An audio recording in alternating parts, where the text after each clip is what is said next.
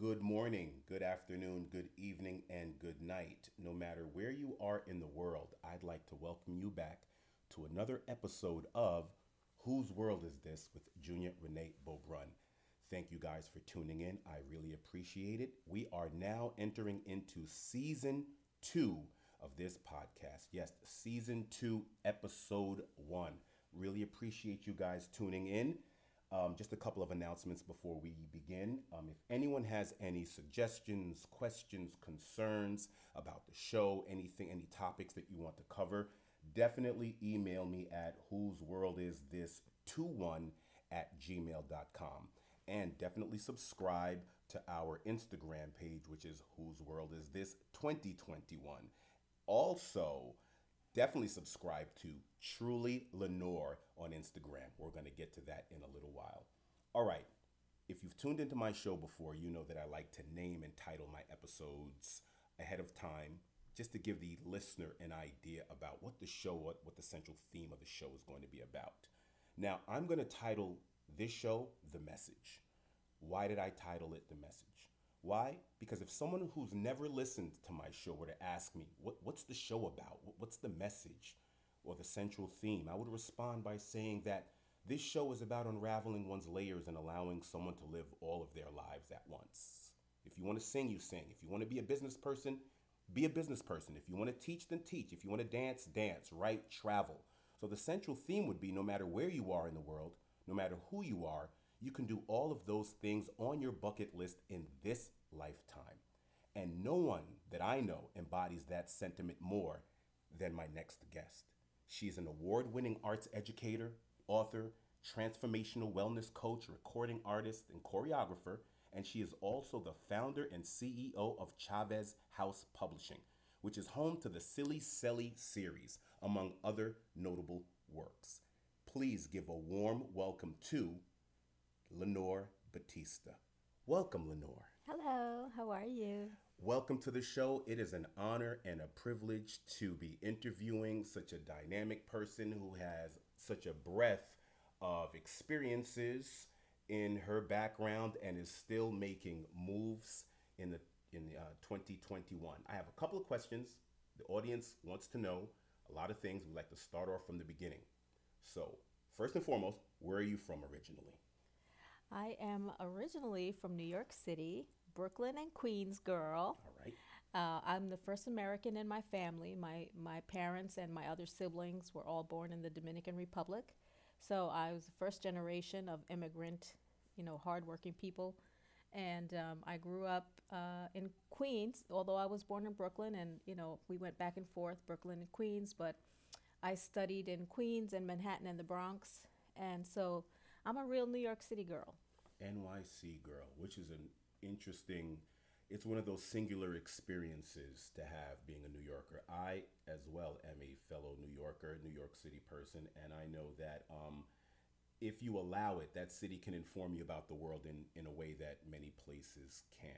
So, I'd like to talk to you about all of these titles that you have. I mean, I'm, I'm looking at everything here. I'm seeing arts educator, author, transformational wellness, recording artist, choreographer. See, I mean, how do you, how are you able to fit all of these things into one life that you're still living and you're still creating? How, what, what compelled you? What compels you to, to do all of these things? Well, you know, I was an artist. I came out as an artist, hmm. um, singing and dancing very young. I started around four or five studying uh, piano and then it evolved to dance and then evolved to singing and um, you know i kind of did a lot of things simultaneously. My friends always ask me the same question how, how many lives have you lived? Because how did you get this all done? And i think it was because that's just who i am. I just did it you know? Um, i became an arts educator very young while i was still in college. It was my job to work at an art center in jamaica queens and i got to work with a great bunch of um, kids and adults from all over Queens. And some of them even came from Brooklyn and Manhattan. And I would work there in between dance tours. And uh, at the same time, I was going to school and I was hustling to get auditions to be a session singer, working with uh, different recording studios. And so, you, you know, that's how you get it in. You just do it all, and that's all you do. That's interesting. You said something earlier about um, kind of came out this way. So there's a, uh, I mentioned in earlier podcast, there's a nature nurture component to our lives, all of us. Um, wh- how we're informed about the world oftentimes happens early on by who is nurturing us or and what is in our biological background as well. Um, you're an artist. You're an artist at heart, from what I'm hearing. Um, tell me about mom and dad. Were they artists? Um, was your dad an artist or mom an artist? Like, where do you think you you got or acquired your your talent from? Um, definitely got it from both parents. My dad, um, though it wasn't his profession or her profession, they both musical. My father was a musician um, in his early life, and my mother has always sung her entire life. Um, so me and my siblings, we got that musical gene in us, especially me and my brother. And um, so family gatherings involved lots of music and lots of dancing and lots of singing. And I actually learned to sing harmony from my parents because they would constantly sing in the car when we were going to Brooklyn or back to Queens. And I started adding my little part because I knew that there was a, a note missing. So that's how I learned how to sing harmony. And they would just look back at me like, hey, she's adding another part. so wait, so you knew naturally how to add that other part. No one taught you. No one said, "Oh, this is where you come in." You just instinctively knew. Wait a minute, uh, there's something missing here, and I'm and I know how to add it. yeah, I knew I knew that uh, Man, I, I had an instinct for music and um, definitely understood harmony very, very young, like four, four years old, five years old. I, I could sing a part and add it to them. And they sang harmony, so they also taught me um, I see. to hear different tones. And, and later on, I, I realized it was a chord, you know, and, and chords have many parts. And uh, my brother happens to be kind of a musical genius, so that helped also. Oh, that's interesting. Um, so tell me, what is there a song from your past that you would say was a seminal moment where you were like, I want to do that. I, I want to sing like that person. Is there a song that you can tell me about that maybe is like, wow, I, I want to sing like that person or, or whatever? Um, you know, I grew up I grew up surrounded by so much music. My parents were new to this country, so they were discovering American music artists and also holding on to traditional Latin music, which is rich in rhythm and and uh, and has so many great singers from uh, many of them are from Mexico but uh, they're dis- the, the music is dispersed throughout all the Latin culture and countries. And so I was listening to Motown music and classical music and folkloric Mexican Dominican music. Oh, so So I, I got a lot. I wouldn't say it was one song, but you know, I recognized greatness very on.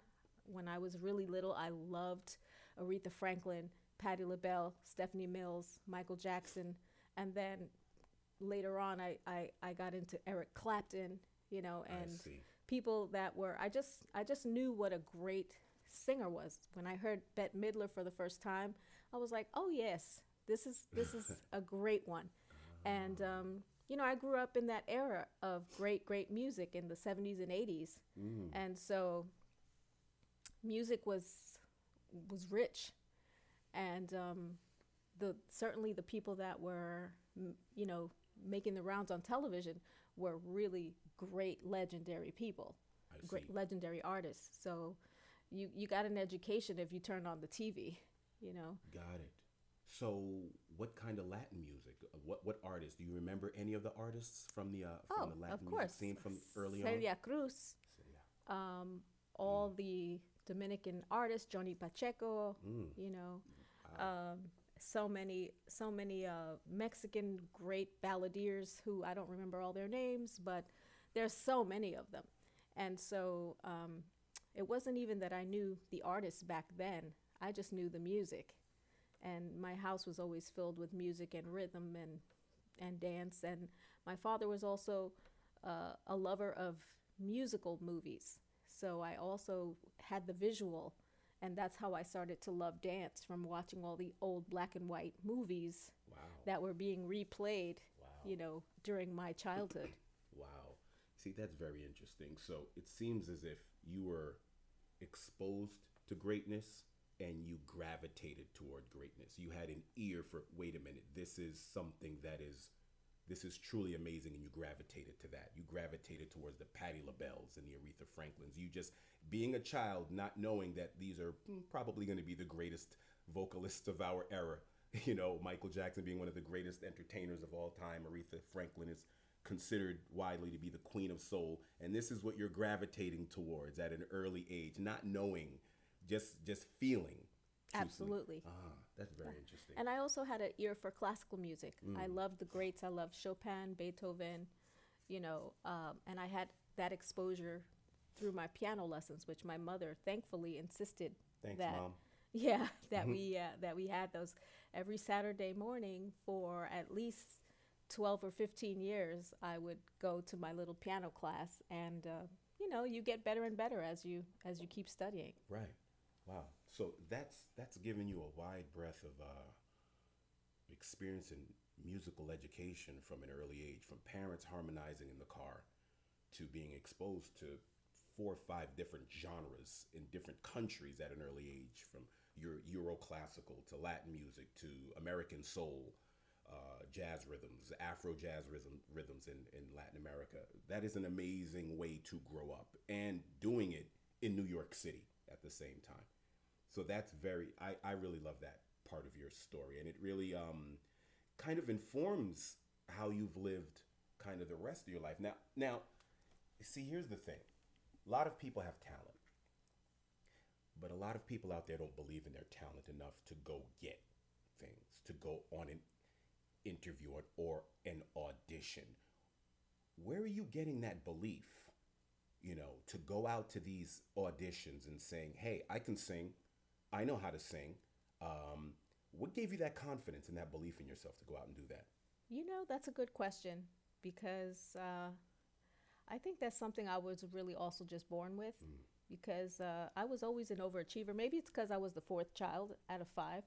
The fourth child gets a little bit ignored, so you got to jump up and down a little bit bigger.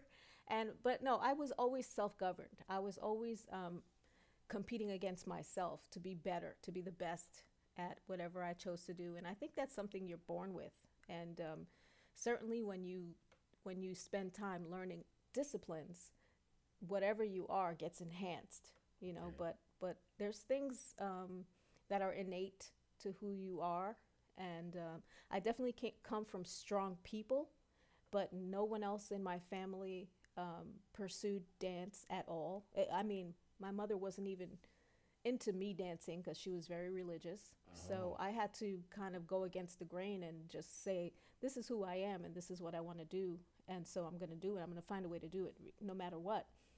And um, that only c- happens when you really, really love something because it's easy to to get bullied or or or p- parented or coerced out of doing something if you're not really interested in it you might let it go but i was really driven to dance You know, so that even that even offers another compelling layer to what we were just discussing about belief because one would think, okay, you're taking piano lessons, uh, you're, you're, you're singing in the car with family, there's music in the household. All of a sudden, you say, Mom, I want to dance. And you would think that you would be supported. But you're saying that you, uh, despite the protestations of your, your parents, you still went out and still had the confidence and the belief in yourself and what you were doing at an early age. How old would you say you were when you went on your first dance audition? well i didn't even start officially learning how to dance um, technique you know technically Right. until i was 14 Okay. I was in high school and uh, I got a class that I could choose to have a regular gym class or a dance class. So I took a dance class. And after that class, the teacher approached me and said, Hey, how long have you been dancing? You did really well. And I said, Oh, I just started. And she goes, Really? How long have you been dancing? And I said, Today. And, and she just couldn't believe it at all. So she uh, she got really inspired to help push me through because most other girls had been dancing since they were very young, and so they had all this ballet technique and and a foundation which I didn't have. I got my foundation from watching musicals on television, and I would imitate every single thing that I saw from Gene Kelly to Fred Astaire to the Nicholas Brothers to even Shirley Temple and anybody else who was moving uh, on stage. And then, uh, you know, later on it was Debbie Allen, who is a huge hero of mine. Um, but yeah, I didn't start dance training at all. I mean, that was one little dance class in high school. But after that, then I got pushed to be uh, in the Talent Unlimited program, which was a, a specialized program that h- some high school kids get to do in Manhattan. Wow. And those teachers really took me under their wing because they saw something and they were like, "Well, we have to catch you up on your technique because your your natural ability is awesome, but now you need to have a foundation." That's interesting. That's interesting. For you to go against the grain from family protestations and then say, eh, I have this passion, there's something inside of me, and you just kind of went with that wavelength. There was something inside of you that compelled you. So, okay, we learned, we, we took our formal uh, first dance class, you would say, in high school, right? Mm-hmm. So now, here we are, you're out of high school, you're uh, 18 years old. What do you what do you what are you saying to yourself at this point? What do you want to do? Do you want to be a singer? Do you want to be a dancer? Because when did you realize you could really sing at a certain level as well? Uh, I, I would say I started singing uh, as a favor in a family wedding when I was around 12 years old. And I always had a good ear. I was born with something called perfect pitch, which I didn't know until I got to college. Perfect pitch. Um, it means that you can hear uh, perfect tones and your brain tells you exactly what note it is. So if I hear a tone, I can say, "Oh, that's a C," or "That's an E," or "That's an F" on the on the on the natural scale. Wow. But um, so that really helped me learn music. And then, you know, I had those mentors that I loved, like Chaka Khan and Patti LaBelle and Aretha Franklin and Stevie Wonder, to to learn all those incredible mel- melodies and riffs from. So I would just imitate everything, and it was it was like a natural instinct to to gravitate towards you know melodies and and of course my parents were always singing too, so that helped. That helped. Yeah. Um, but uh, when did I know I wanted to be a singer and a dancer? I was doing it all through high school, every single day. So at around 16 years old, I met someone who uh, was working with someone else who had a recording studio. And I ended up being uh, a session singer when I turned 18 for uh, a company that was doing a lot of um, freestyle music. What's that? Freestyle music is old music from the 80s. Okay. Old music. Yeah, yeah. I mean, it's huge for, for freestyle fans. Everyone who loves freestyle music will know exactly what it is. okay. But it was a form of music that a lot of Latin New Yorkers kind Okay. of got involved in. And it was like pop music with like a Latin twist to it. Okay. Okay. And um, Kind of so like house music too, but in a certain way. Was it like house it club wasn't music? really house No? music, but it was Okay. club music for Club sure. music, gotcha. But it was called freestyle. I got you. I got you. and um, it's still around. You know, I, I didn't gravitate towards that, but I did gravitate towards the idea of being in a recording studio. And so I got paid as a teenager a lot of money to sing a lot of uh, demo vocals and mm. ghost vocals for artists on rosters of two different labels in the freestyle world. And then from that, I, I got the fever. I was like, this is what I want to do. You know, I'm good at this. I love being in the studio. I love writing and I love, sing, you know, creating melodies. And I started harmonizing and, and just becoming a pro. wow. And during that time, I was also being uh, hired to sing at a lot of weddings because it caught on. The Latin community is huge. So um, instead of just allowing myself to be loaned out to the family, I started saying, hey, wait, I, I need to get paid for this because I'm learning classical music and delivering it well. So I want to get paid to do this, you know. And it wasn't a whole ton of money, but I was making a living as a teenager in music. That is, you, you. I don't know if you understand how amazing that is to understand. You, you told yourself at an early age what I'm doing is worth getting paid for.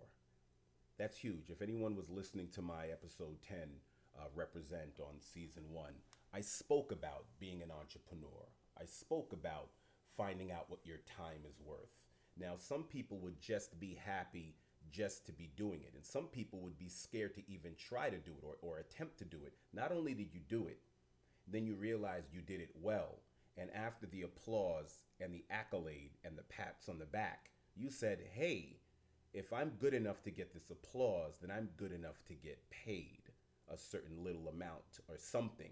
I should be getting paid for this. So instead of just getting loaned out from the family going, hey, uh, Lenore can do it, you said, hey, well, Lenore can do it, but, you know, can I get a couple of dollars to do it? That's a huge leap. I don't know. Uh, you were doing it naturally. But for many, many, many people out there that are talented, they don't know that they can actually get paid for their talent. They're still treating it as a hobby, even if they've been doing it 10, 15, 20 years. They'll knit or they'll write in their spare time. They'll do certain things that actually they can put a barcode on it and commodify it. And you told yourself at an early age, hey, I, I, I think I can get paid for this. You know, I had been, by the time I graduated high school, I had been in front of so many audiences already. Um, I had paid a lot of dues as a student, and I was happy to be a student. But when people started telling me, "Hey, would you would you mind learning this song or that song and sing it at this wedding? We really need a good singer." And I was like, "Well, if they're considering me, then yes, I can do this." And so I got business cards made, and I became a wedding singer uh, part time. You know, not every weekend of the month was booked, but for several years I was booked a lot during the the wedding season. and um, and and you know that's how it started. Then I would continue auditioning. I, I started going to dance auditions and joined a few little companies. And you know most of those most of those uh, payments were honorariums, which is kind of just a gift you get. Okay. Um, awesome. But the companies were getting paid, so the dancers were getting paid, and that's how you kind of um, fade into becoming a pro by doing it. You have to. I, I was in so many places at once. You know, I skipped the the party age. I skipped the the going to clubs age. I, I really wasn't interested. I was addicted to being in class, learning to be better, and also being on stage. I just loved it. So when I say it was a natural instinct, it really was. It really was. It's where I feel the most at home. Ve- So now, uh, talk to me uh, briefly about. You said you did some work with some children's and some adults in Jamaica, Queens. Um, tell me about that real quick. What, what what was that about? You so now here you are. You're a you're an art entrepreneur. You're an artist who's making some money. Uh, you are working. You're putting yourself on a schedule. They know people know that they can depend on you. You're learning songs. You're performing these songs. Word is getting out about you. You're going to studio sessions. Me with me, I have a recording studio and a management and music industry background. The people who get called back are the people who show up early, deliver, and leave, and they can do that day in and day out, no excuse. So that's what a pro is. It's not just getting paid once, it's getting the reputation that you are dependable. It's your being not only just talented but dependable, and that you've you've proven that. Yeah. So tell me how you go from that to now you're helping other people or artists or whatever. So what were you doing in Jamaica Queens? Did it have a name or title? Like, what was that about? yeah, so you know I was working, but of course you want to make more money. You want to, you know, you live in New York City. Things are expensive. You're Yeah. starting to think about, I want to get my own place. I want to, you know, do what I do. Right. And I had several little jobs. I was temping for different agencies, and they would send me out to do assistant work in corporate companies. You know, I worked at Estee Lauder, I worked at different banks on Wall Street, um, and it was okay. You know, it's day work. It's day work, but I wanted to be as as close to the arts as I could be. So, um, you know, traveling through Jamaica every day to get home, I somehow found out about a center called Jamaica Center for Arts and Learning, which was a huge institution, and, and I think it's still there.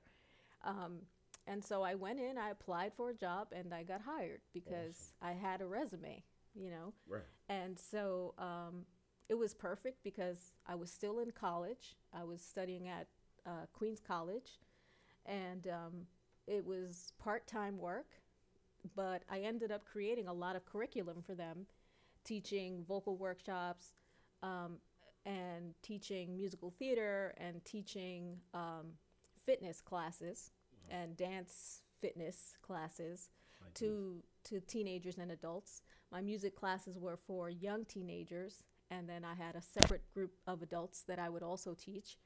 And so, uh, you know, I just started creating programming for them with my ideas. I had no experience, but I had a lot of creativity, and I had a lot of uh, technique that I was still learning from my own uh, training. So I was happy to teach music theory to, you know, very beginner level because I had so many years of music theory under my belt from my piano training. And um, I loved harmony. You know, by that, by the time I got to Jamaica Art Center, I had worked with several choirs in different churches and different vocal ensembles. So I was able to teach, to be a student teacher, you know, and just really ex- uh, uh, express little bits of information to people who had no technique at all Wow. you know, as I was continuing to grow my own um, ability and technique. That is that is awesome. What was the um the people that you were teaching? Did they have any experience in the arts at all, or it's dancing or singing? Did he have any experience, or was, was being with you some of their first times being exposed to it? Uh, yeah, most of the kids that came in, they were just uh, local kids from parts, different parts of Jamaica. And So- um, they would get exposed to the art center Wow. programming through their schools or through being in the neighborhood. And they would come in off the street and they would come to my class, and this was their first experience with music training. So I taught them sight singing, harmony, breath control, ear training, you know, a lot of things that helped enhance their natural ability because a lot of them had beautiful voices. And so you, you just you're just helping someone control their own gifts. and harness and channel it and, and, and, and being able to uh wow. So here we are.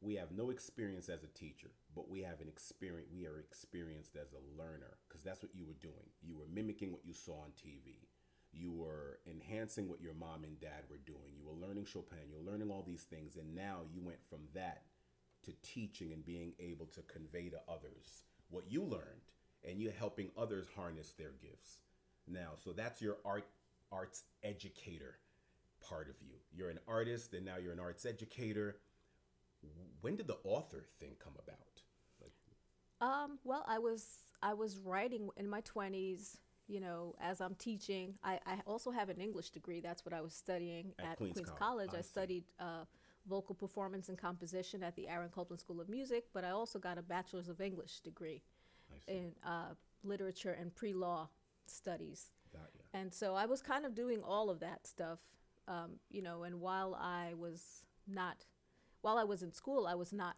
touring actively because I didn't want to miss school. So I was working at the art center, and then you know, you just, I tell you, it's like an evolution that happens because you're you're becoming a better teacher. I'm I'm there with more experienced teachers, learning learning techniques. You don't necessarily get certified to be an arts educator. You just you're just sharing uh, creative uh, ability enhancement skills. And um, so it was an, a learning experience and a teaching experience at the same time for me. And the more uh, I, I'm someone that the more information I get and the more ability I get, I I translate it to more beginner terms for students who are just starting out, and I'm able to remember and uh, you know, pass on what I learned at my core as my core trainings. I pass those learnings on to them, and I think um, that's a good way to share and grow art. big time You know, Absolutely. but um, the author thing happened a couple of years after I stopped working at the Arts Center because arts funding dried up in New York. It's very sad. The first thing that goes are the most important and essential ways of really encouraging and inspiring people. You know, the arts money just dries up and it comes and goes. It, they, they still have some programs, but it's not the same as it used to be. And so um, I ended up working in corporate again and um, I was doing an assignment that I really hated and I, I decided that I needed to create another lane for myself. And since I was not dancing so much at that time, I said, well, what else can I do? Let me let me create something.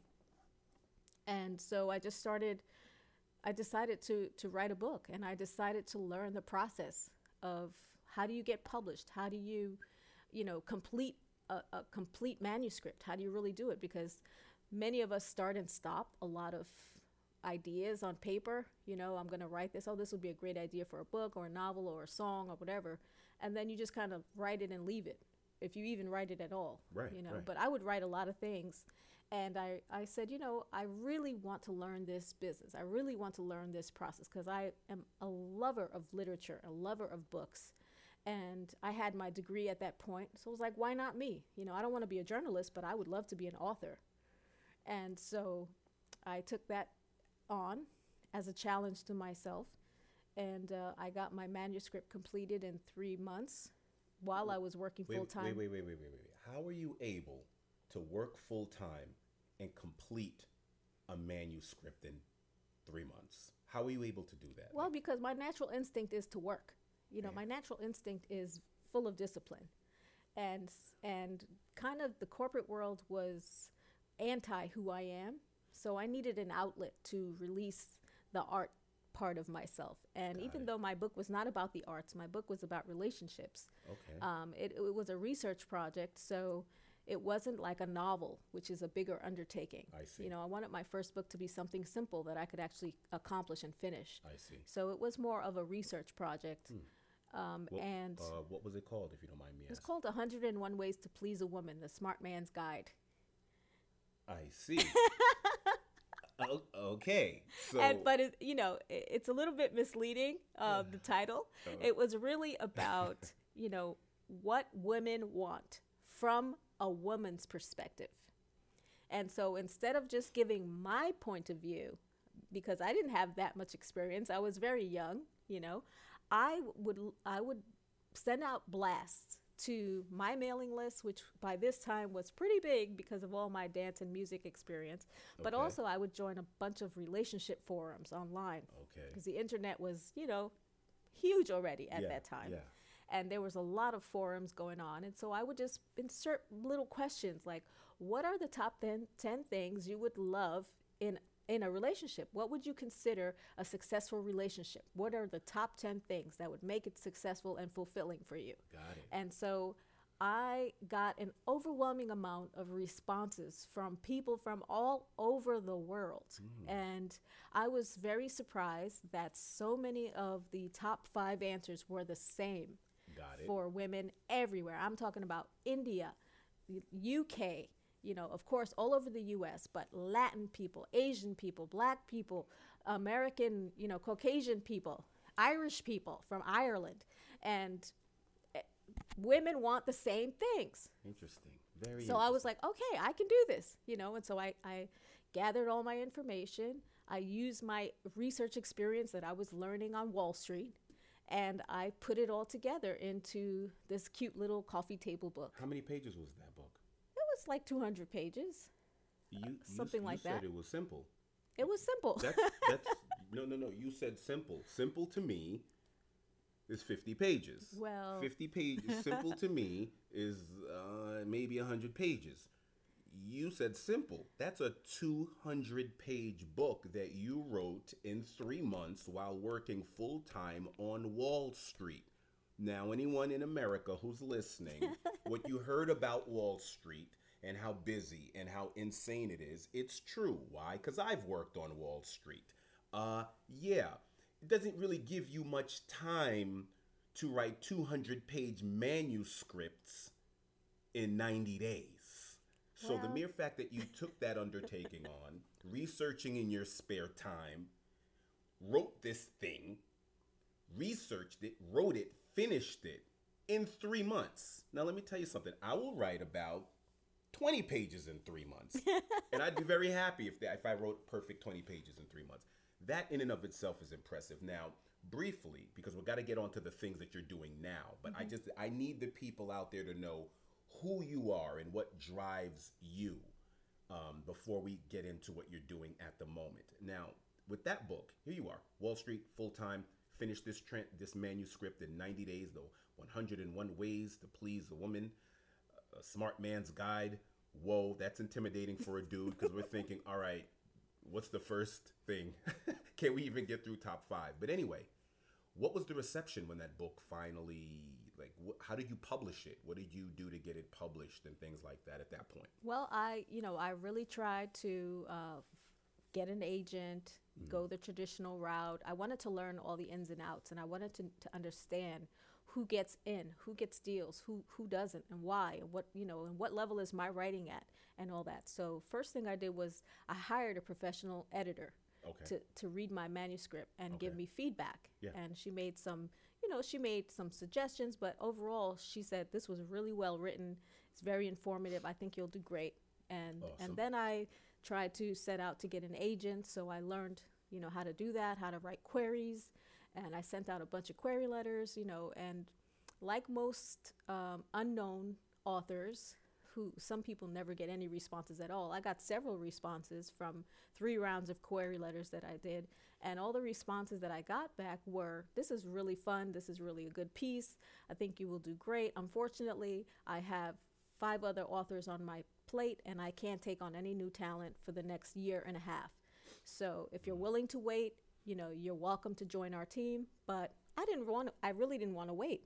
I didn't, you know, I didn't understand that part of publishing, how traditional publishing can take so long before an actual manuscript can come out. Similar to the music industry, by the time you hear a song on the radio, it's been written three years ago or more. Yeah, and so. I, after all the work I put in, I was like, oh man, there has to be another way to do this. So I, I went the self-publishing route and I tried to learn that, you know, part of the business.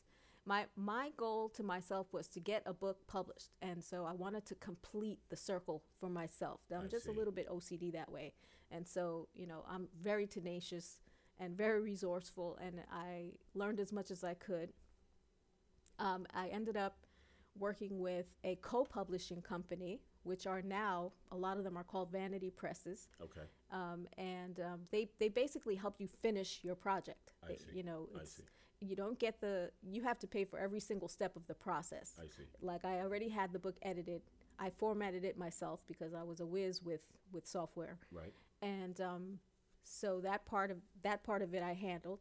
They helped me with my cover design, you know, and all the little um, official publishing uh, steps that you need, like getting an ISBN and having the cover, the back cover just right, the spine just right, and all that. They did that technical part for me. I could have continued doing it myself and learning, but I was really exhausted. And there's some things that uh, at that time were beyond my level of interest. yeah So I didn't want to take it on because I just couldn't take on more and keep my job and you know Yeah. keep my sanity. yeah keep your sanity you know. Yeah. So I hired them. We partnered up, and um, and then my book was released, and it was it was released to about nineteen thousand different retailers around the world. So I had done it. I accomplished my first you know publishing. I was so happy, and then I was like, okay, now what?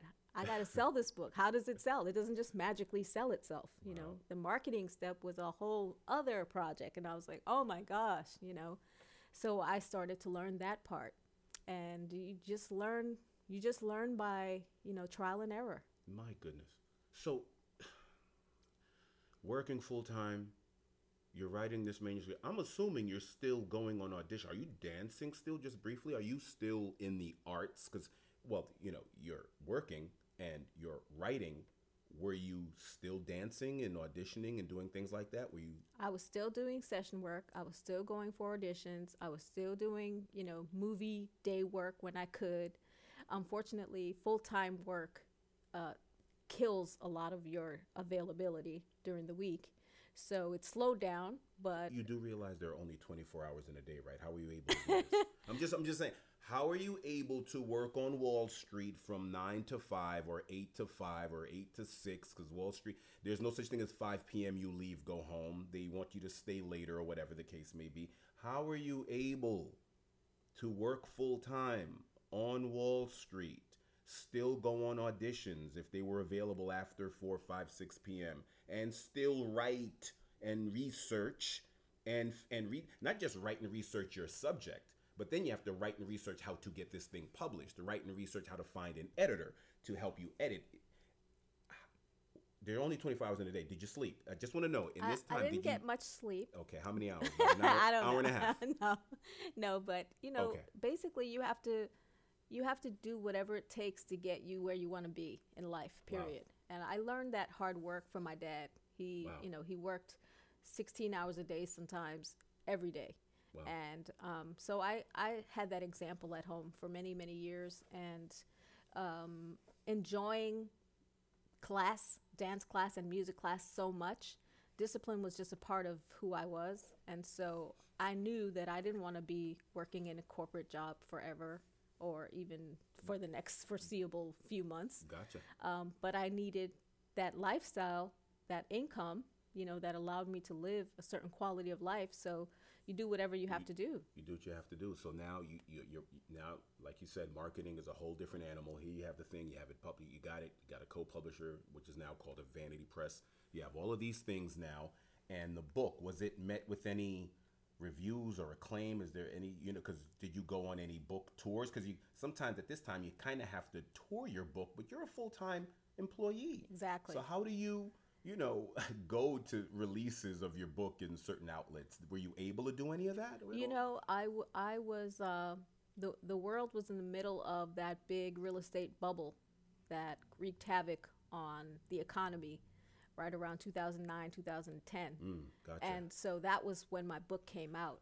And so um, at the time, I had to figure out, you know, how I'm going to get this book some visibility and get Yeah. myself some visibility. And so I, you know, worked with the the co-authorship, the Vanity Press. I, I mean, the co-publisher, and I um, learned what some of the marketing techniques they used were that I could not afford to pay them for because they were in this, the high thousands, you know, to, to get you all marketed to. If you're going to market me, if you're going to charge me 10 grand to sell, you know, $5,000 worth of books, then it's really not worth it, you know? Yeah. so let me learn some of this myself. And I still had a lot of friends who were working in the arts, so I um, got myself on several podcasts, and you know, podcasts were, were growing at that time also. Um, I was visible as an arts educator at that time also, so I got invited to speak at several Women's Day and um, young entrepreneur events um, around Queens and Manhattan. So I, I took everything. I took everything that came and I made it work with my schedule. I used all my vacation time. I used all my sick days. I used whatever I needed to use to be available to to give myself more visibility. And then, you know, um, my Wall Street bank, half of the department I was working in got laid off. So they were offering everyone these packages. You can either take a package now with some money, or you can wait this bubble out and see what happens. You may or may not get a package Okay. later. So I was like, I'll take a package. I'll take a package. Package. So I, I took a package and you know it it gave me the freedom to then do some serious hustle work to promote my book and I ended up Wow. I ended up being a featured author at the LA Times Festival of Books in Los Angeles at the UCLA campus and Wow. it was a mind-blowing experience. Tell me about that.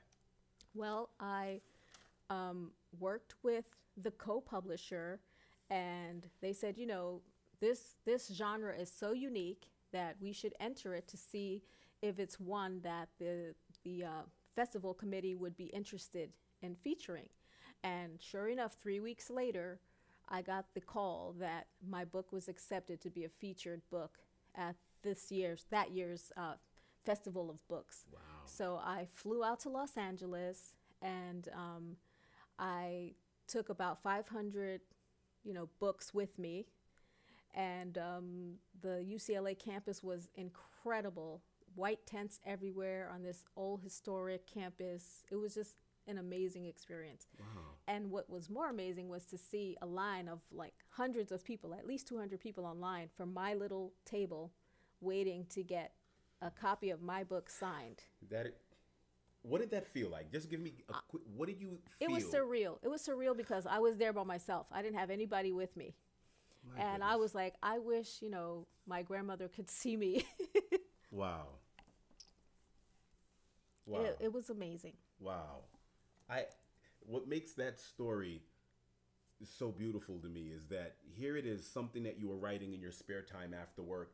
Now, now you get to go from New York to Los Angeles, and you have 500 people who are not friends, who are not family, who don't know you, who wouldn't recognize you if they bumped into you on the street, are now waiting in line for your book. Now, I don't. That's as powerful an experience as you can, and it goes back to what we spoke about. Everybody, go back to episode ten. I don't know why I like this episode so much of the, of my podcast. Episode ten, season one, represent, where I speak about how difficult it is for you to be a prophet in your own village. It's very difficult to be recognized in your home or your village for the talent that you have. Very, very difficult. But somehow, some way, if you believe in yourself, you believe in your talent, and you put in the work necessary, the front end work, which is the talent part, putting your art out there, and the back end work, which is truly believing in yourself, truly believing, things will occur outside of your village that you never thought possible.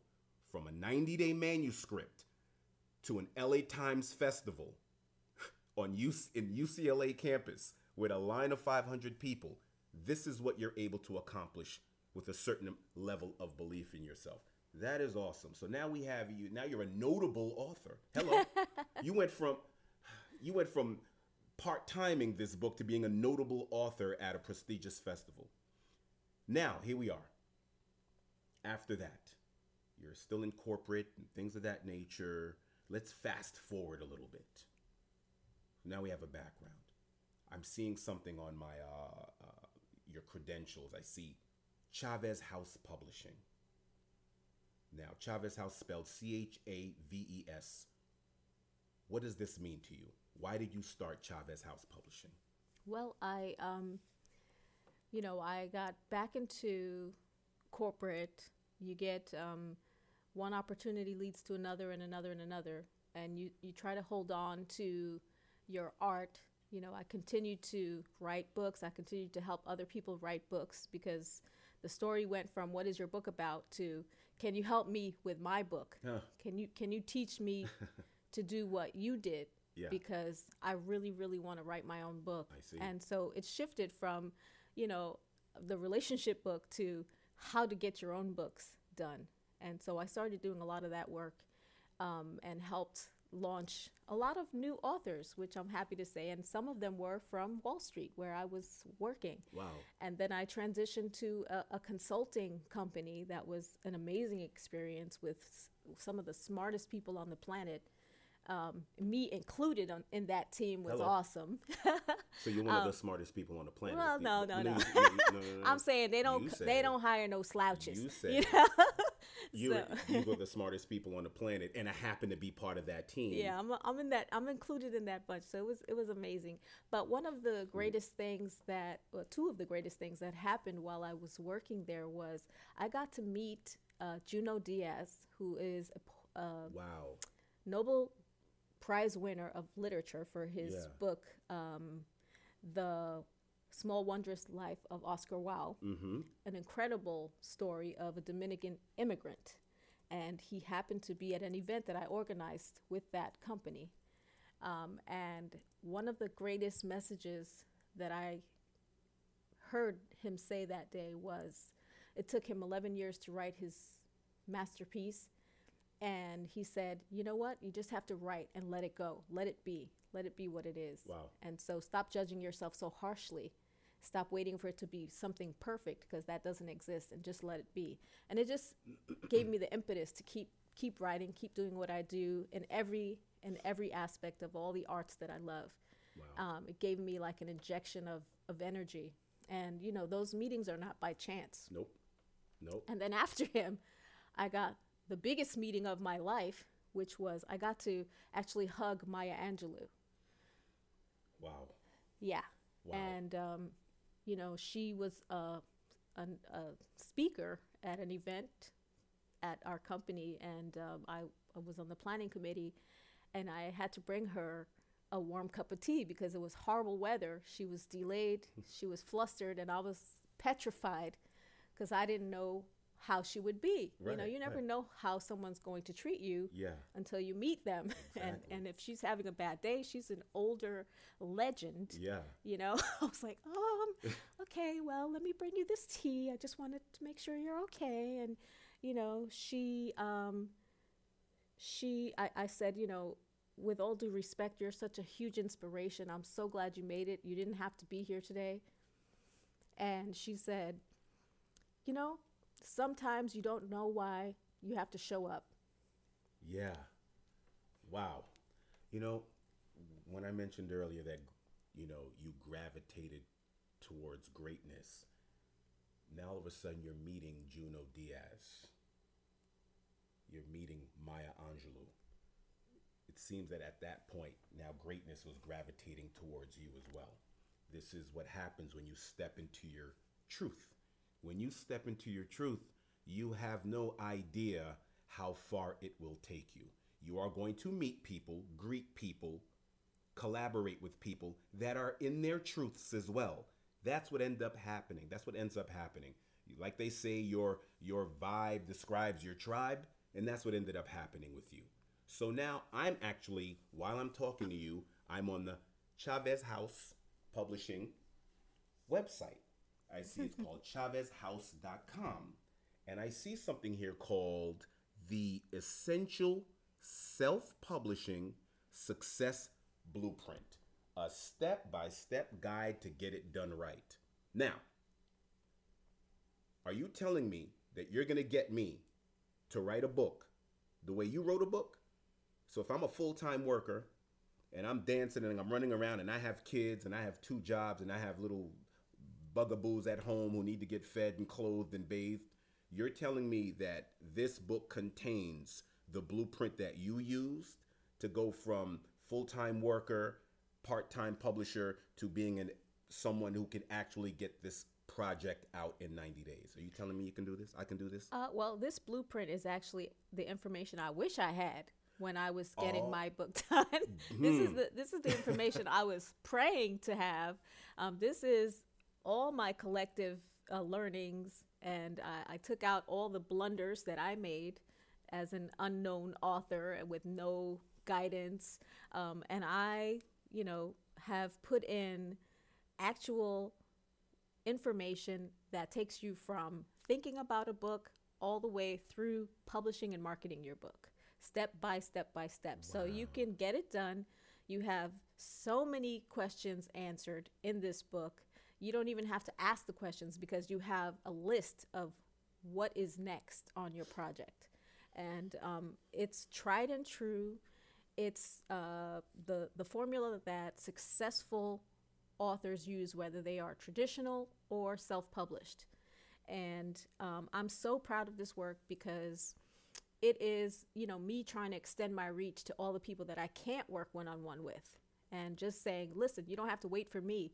You can still do it. Here's here's what you need to know, and this will springboard you into being an author. And then whatever you choose to do with your authorpreneurship after that it's all up to you and, and it just opens a whole new lane of op- opportunities and possibilities for you Okay, so here's the deal. I've spoke I've uh, spoken on this podcast briefly that I'm I want to work on two books. Uh, in the interest of full disclosure to the people out there, I am using this success blueprint as we speak. It's easy to have great book ideas. Oh, that's easy. Oh, I got an idea for a book. Oh, I can tell my life story. You know, that's great. Awesome. That's awesome that you can manifest that as an idea. To put that idea on paper, to have chapters and an outline and an to take that idea from just rattling around in your head like a marble in a can and to put it down on paper and to get it down there in 90 days and for it to look and read like a book those two totally different animals. I'm using this as we speak. I have two books in my head that i want to get out of my head and put down on paper. There's no way and i'm a writer. I like to write. I, writing is one of the things that i enjoy doing. I love to read and i enjoy writing ideas things like that down i've always been very you know talented as an writing comes easy to me so but writing a book is not easy You, anyone out there from college, when your teacher says, "Hey, I got this uh, 15 page paper that's due in three, four weeks," how many of us groaned like, "Oh my God, 15 pages, Lord." How many times in the beginning of the semester you hear that you have a 20 page paper due in two months? We go crazy. Oh my God, how am I gonna how am I gonna do that? Meanwhile, this success blueprint teaches you not to write a 20 page paper in two, three months, how to write a 90 page, how to write a book in 90 days. This is extremely important. I'm using this as we speak, literally. I have to read through it. I'm reading, I'm probably on page, uh, I think 50 or 60. How many pages is this book again? It's about, uh, it's not long. It's about 150 pages. About 150 so. pages. So yeah, I'm, it's I'm very, about, it's very condensed information. Yes, yes. It's Just one, what you need. Just what you need. So it's one third. I'm I'm one third through it, and it's not one of those things that you're trying to read to get to the end. This isn't that kind of book. This is a book to teach you what you need to do. So the reason why I've had the reason why I'm on page 50 is because I keep going back and keep reviewing certain things that were said on page 20, on page 30. Very important nuggets of information. I'm telling you, if you have any book ideas in your mind, I don't care who you are. If you want to tell a story about a grandparent, a parent, a cookbook, a travel book, something about your life in particular, an idea you have, if you if you've lost a parent or a sibling or a loved one and you want to write about the grieving process, uh, you can write this. This book will teach you how to write a book about any single any subject that you have in your mind. Like I said, it gets it from rattling in your mind to out and on paper and printed. This is awesome. So I'm also seeing here through Chaves House, I'm seeing something very interesting. You know, because uh, this uh, successful manuscript, successful publishing blueprint is going to be on Amazon April 6th, I see. It's it's going to be actually globally launched April 6th. So not just Amazon, but Apple Books, Kobo Books, Oh. Barnes and Noble, Oh, wow. and 90,000 retailers around the world. Whoa. Okay, so April 6th. So that what date is that? What That's date? Tuesday, this coming Tuesday. So today is April 3rd. yeah. and I'm publishing this, but this is a special podcast, guys. I do usually I only do Thursdays. I you know, because I got a busy life. I got a lot of things going on. So as much as I would like to do this podcast more often, once I start setting up cash apps and Venmos and things like that and you guys start, you know, giving compensating me and advertisers start, you know, chiming in, then I can do this more days out of the week. But unfortunately, there are other things that have to take precedence. Sort of things like, you know, things like rent, things of that nature, you know, other entrepreneurial endeavors. In any case, the reason why I'm doing this special April 3rd, Saturday edition of Whose World Is This with Junior Renee Beaubrun is because of the global launch, the April 6th global launch of the Essential Self Publishing Success Blueprint, a step by step guide to get it done right. This is the reason why we're here today. This is one of the reasons why I wanted you to get a background on this dynamic, phenomenal individual and what drove this person to do all the things that they do, how she was nurtured and her nature, so you can get an idea of who you're investing in when you purchase this book. This is not someone who's just writing this um, willy nilly off the top of their brain saying, hey, this looks like something that's in a popular genre. Let me write something about it. No, this is someone who has a teaching background, someone who's experienced enough to say, you know what, I want to make it easier for those who are coming up behind me to get this stuff right so they don't have to go through the same trials and tribulations that I did. So, in keeping with that, I'm noticing that um, you have something on your page called the Lenore Batista Journals Collection. This is still everybody, ChavesHouse.com. If you want to look at the success blueprint and you want to get involved and you want to purchase what I'm looking at right now, which is called the Lenore, the Lenore Batista Journals Collection, grow your gratitude, self love, and abundance practice with these beautiful tools. And I see here, I see uh, the Gratitude Journal, which is one journal, uh, Love Letters to Myself. Then I see Abundance is Mine. Then I see She Believed, She Could, So She Did. All right, let's speak about the Lenore Batista Journals collection. Tell me about this. What, what, what brought this about? Well, you know, I was, um, it- was all of a sudden, actually. uh, one day I woke up and um, I, I am a journal nut. I love everything writing tool related. I have a problem with my huge collection of pens and notebooks. and every year, I have treated myself to a beautiful uh, personalized journal that I design. And they're usually super expensive and totally worth it for me because I use it every single day. So I woke up about uh, a, few weeks ago, actually, and I said, What if I design a journal that I would love? You know, because so many people are going through recovery from last year. That we were all traumatized in different ways. Yes. You know, I mean, ridiculous. That's an understatement, Yes. actually. You know, it, it just flipped our our rug for all of us, and and we're still recovering. We're still in recovery mode. So I wanted to create something that that could really help people um, get to their next level. And for me, writing is not only therapeutic, but it's what I do every day. You, you release and you create and you empower and you align yourself through writing. And so I created this collection to help give people a tool and it's and it's very simple it's nothing complicated but you know there's tons of information out there. Oh you should you should be journaling you should be doing gratitude writing you should be you know doing a million things.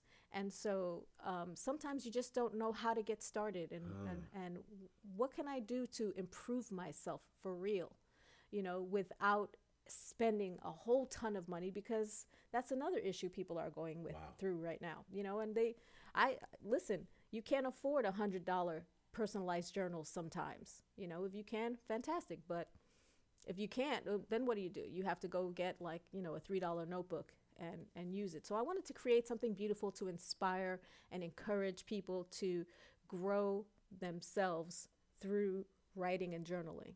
And so the gratitude journal is a, a gently guided um, daily entry with a morning um, intention setting prompt where you wake up, you're getting ready for work or whatever you do during the day, and you write down what you what you would like your day to look like.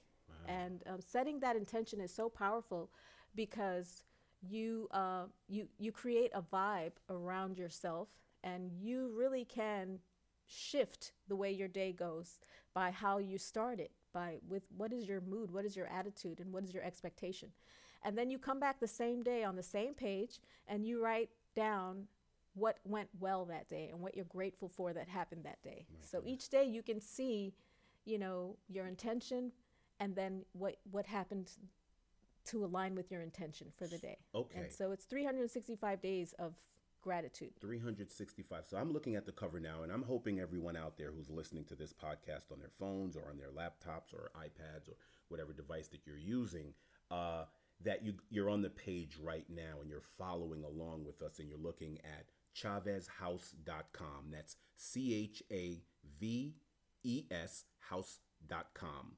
V is in Victor, ChavesHouse.com. And I'm looking at the gratitude journal. I'm looking at the cover. When I look at this cover, I want to be where this cover is right now. I see a sunset. It says gratitude journal, my abundant, blessed life. I see what looks like what it seems to be the ocean.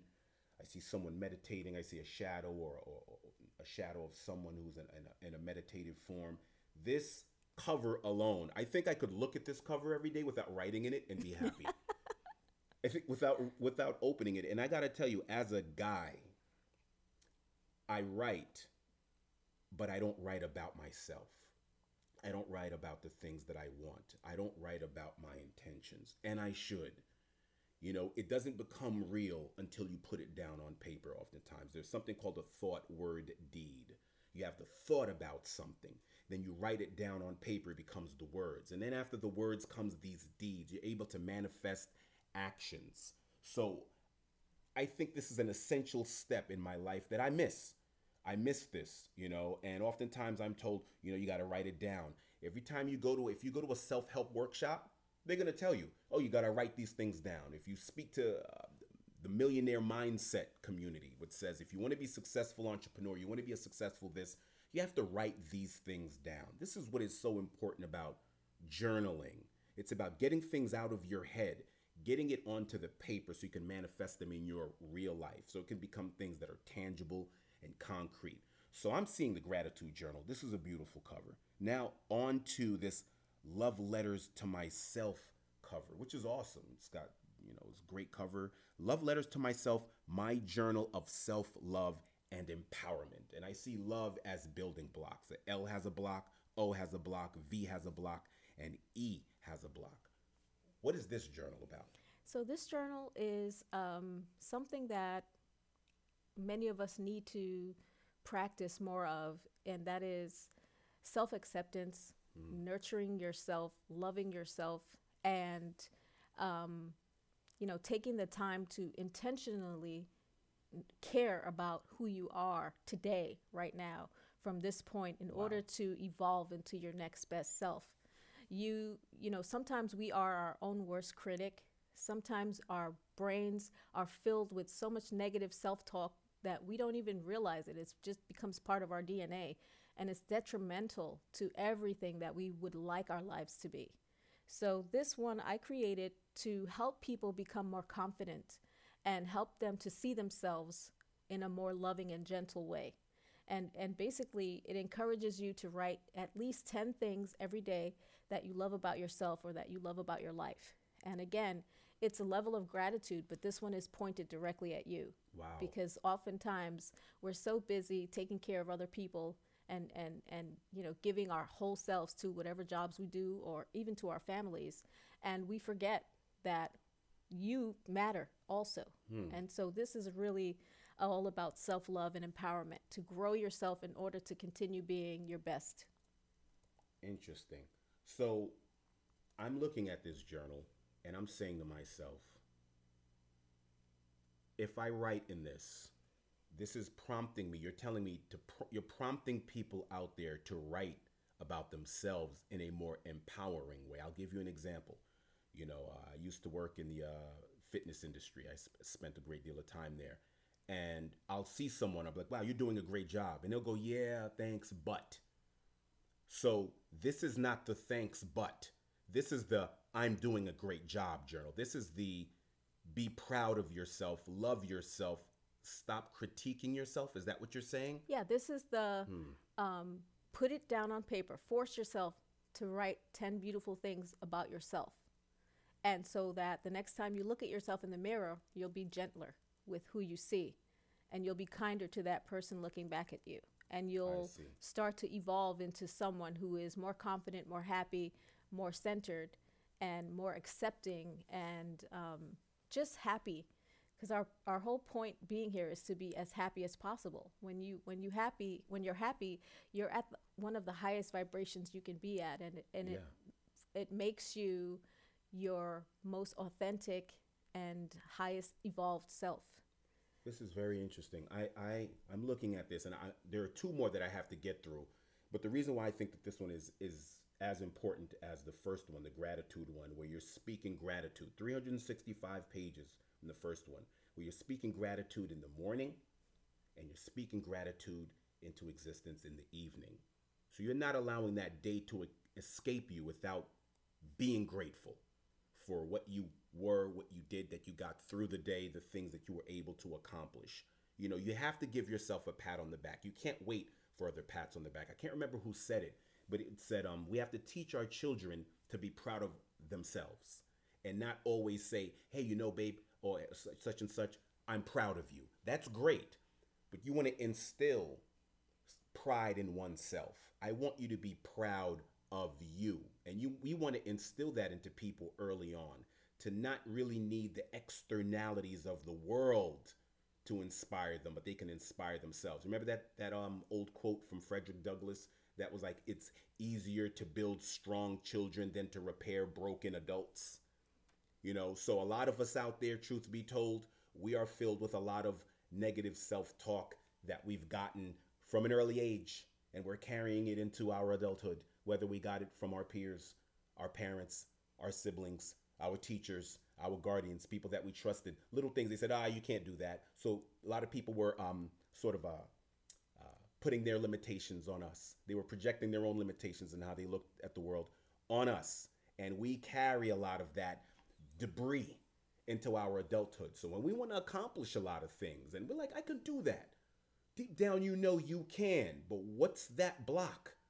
And and I would even take it a step further. You know, many of us can understand that hmm. self love idea in a practical sense, in a in a ideological sense, but we don't put it into practice daily. You know, you Right, you, you right. do all this work, you have these degrees, you have these accomplishments, or you know, you you're feeding your family, you're feeding yourself, you're you're doing everything that you need to do every day, Got but it. you still don't feel like you are enough.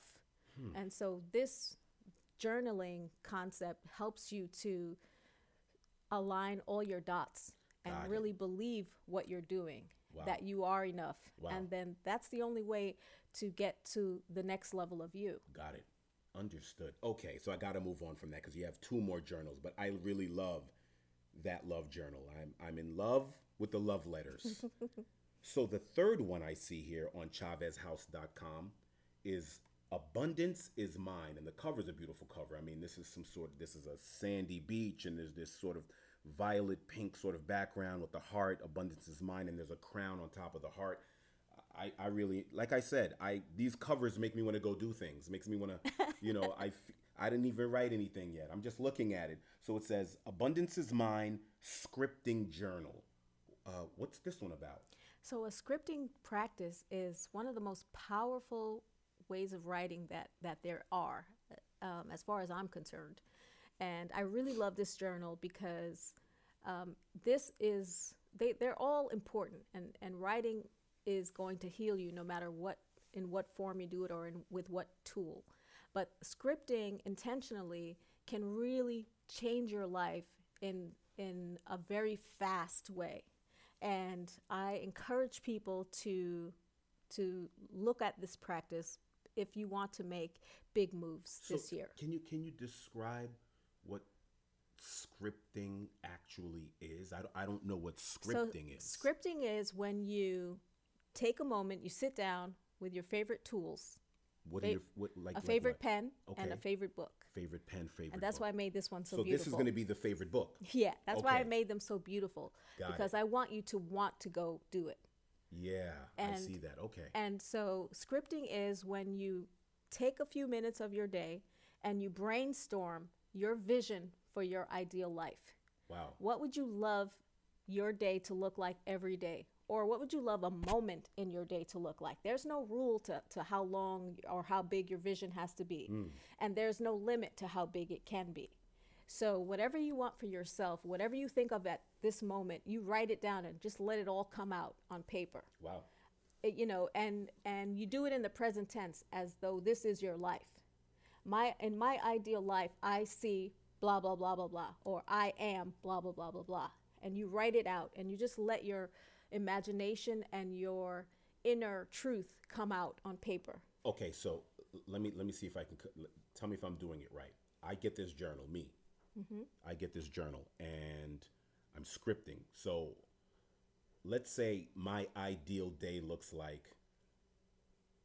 Uh, do I start off with I? yeah Okay, so do I start off with I will, or I, I- want, i or am I am? So it's in present tense I see.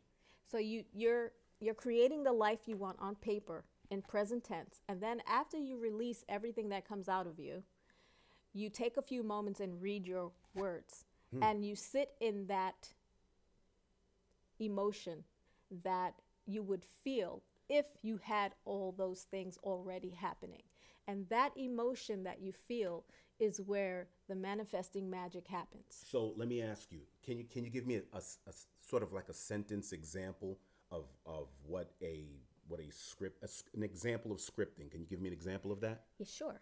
In my ideal life, I am surrounded by people who love and accept me and who I have great community with. In my ideal life, I am financially free. In my ideal life, I am planning my next adventure to whatever country. In my ideal life, I have a beautiful home with three dogs and whatever car is your favorite, insert here. I see. I see. So a sentence like this: In my ideal life, I am on uh, in my ideal life, I am on the beach in Waikiki with my beautiful fiance while I have uh, Miles Davis playing something kind of blue in my headphones. Uh, that's like a full on idea, right? Exactly. And you don't and you don't have to start every sentence with in my ideal life. You can just say I wake up and I see the sunrise and I feel completely fulfilled because Okay. enter insert thought here.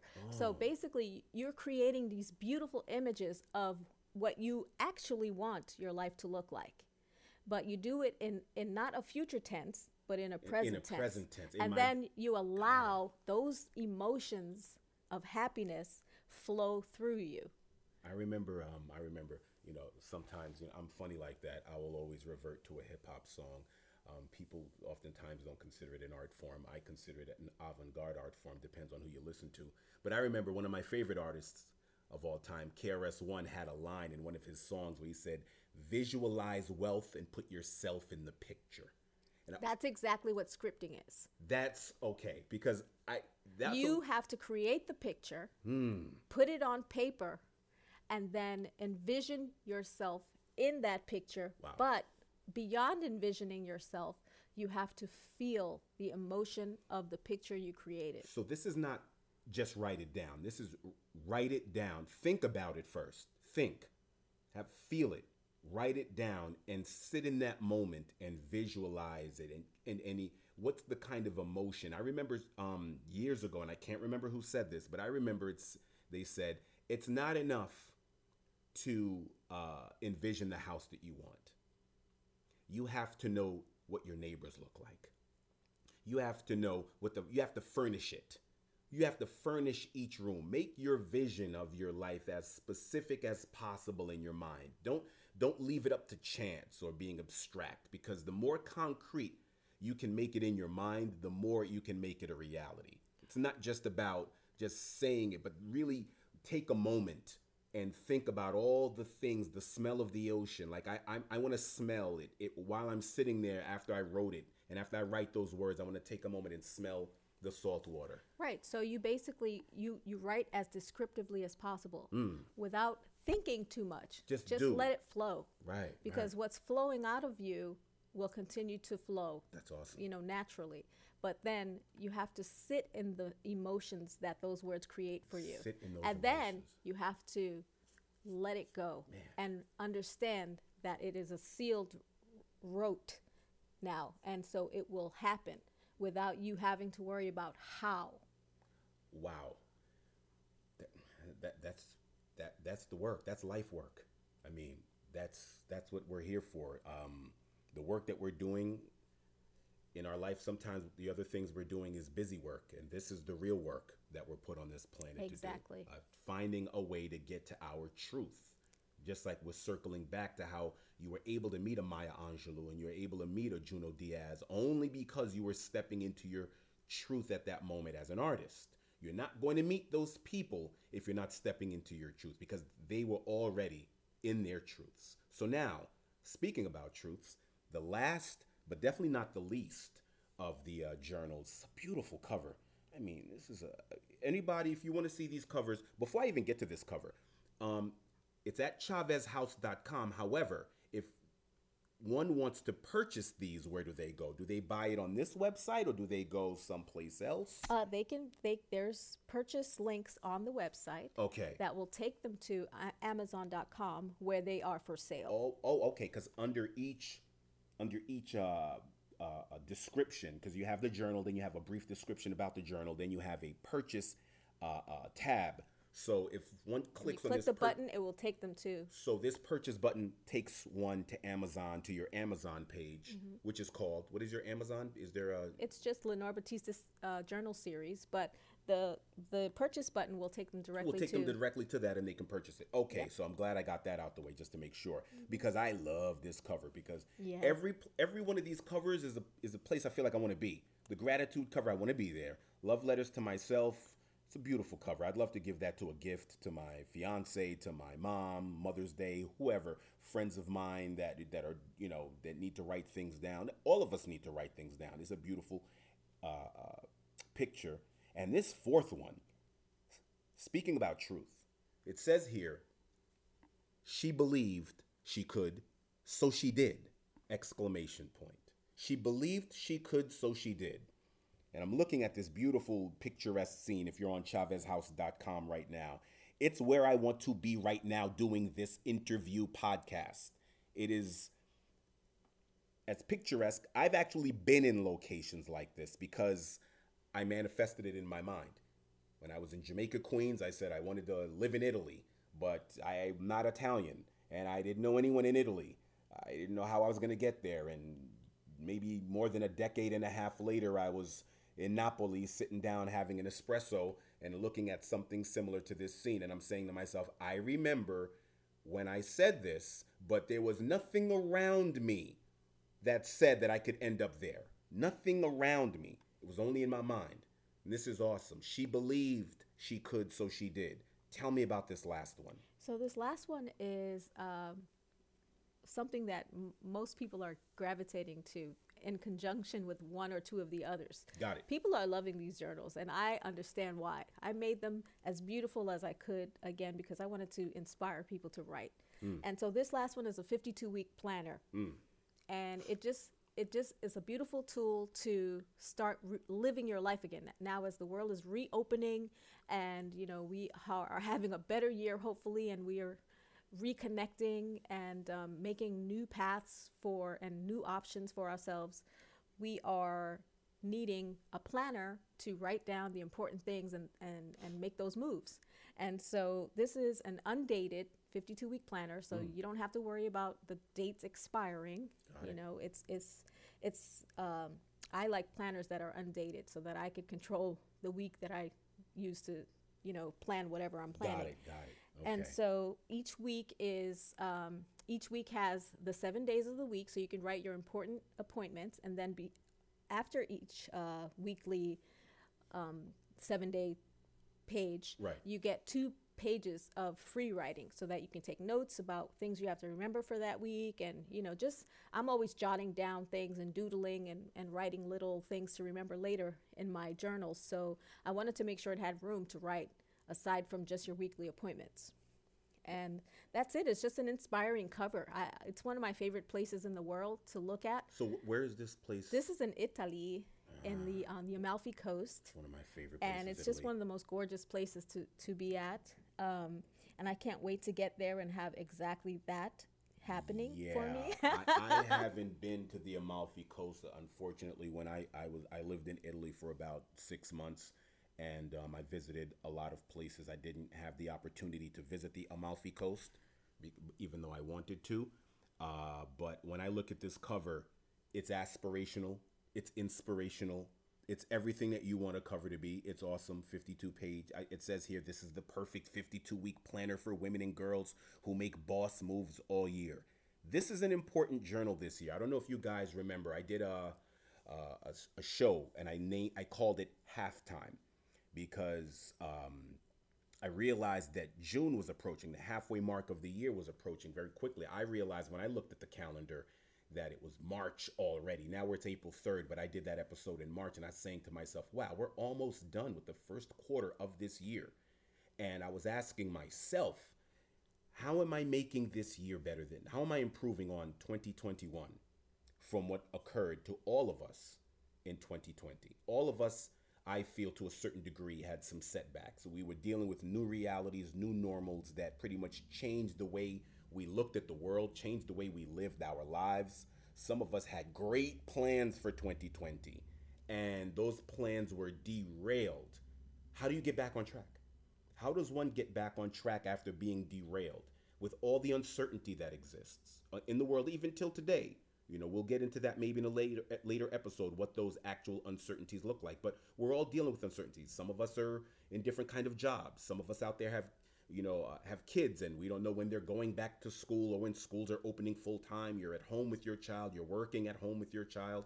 You may have had entrepreneurial projects that were on the table. Maybe you were looking to take that hobby of yours and take it into the marketplace and commodify it and see if you can profit off of your your your art or your uh, prowess or proficiency in a, in a particular uh, field and 2020 derailed you from that. How do you get back on track? I think the first way to do it is to start chronicling. Center yourself. Take a moment.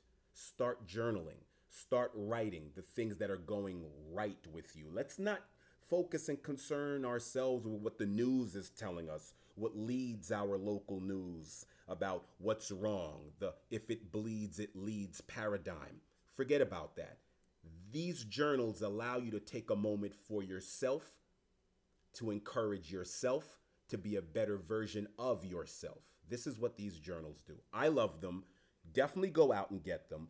ChavesHouse.com. That's C H A V as in Victor, E S, house.com. There's a purchase link under each description for the journals, as well as coming soon, April 6th, Tuesday, the Essential Self Publishing Success Blueprint, a step by step guide to get it done right by Lenore Batista.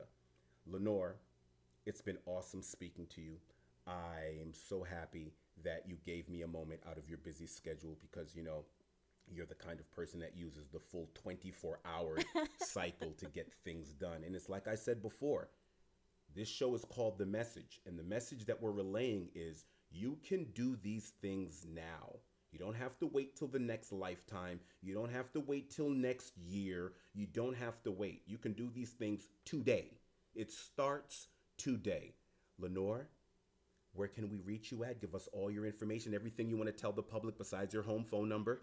You know, where can we find um, all things Lenore? We want we want to be in the Lenore business. Definitely, you can uh, you can reach me at chaveshouse.com. Okay.